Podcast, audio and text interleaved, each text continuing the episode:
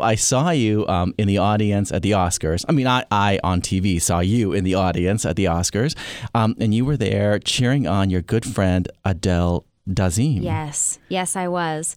It was fun to work with Adele, but not nearly as nice as working with Adina Menzel, um, who I know and love. Uh, that was no one in the audience, I think, really picked up on it.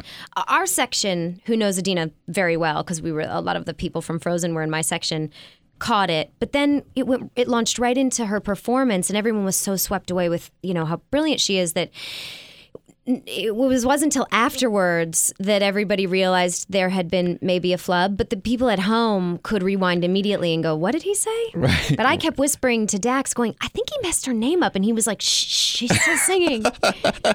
That's great. Yeah, yeah. No, in fact, and I took the liberty of going um, online into the um, John Travolta fire where we can put anyone's name in. Would you like a guess at um, Kristen Bell, your name on the Travolta fire? I think I know it. You I've know done, it? Of course, I did it the next day. Of course, come on. What is it? Kieran Borfs. Oh my God, Kieran Yeah. Morse. yeah, which is, by the way, pretty good. Pretty great. I hope everyone's okay with it. I mean, Adina's such a good sport, and but I hope. I mean, certainly I haven't spoken to John Travolta about it, but I hope that everybody's happy and okay with it because it, it is such a f- sort of funny, silly mistake, and it's also brought a lot of people a lot of joy. Oh yeah, no, and in fact, you know what? What I love about it as a big Adina Menzel fan is that now everyone was talking about her. I kind of and love that focused too. On her, you yeah, know? yeah. If She got an, uh, a, necess- a a long overdue spotlight yeah, for her exactly. talent level, certainly. And now, I mean, Frozen being literally this behemoth movie, it's going to become essentially the l- biggest animated film of all time. It looks like.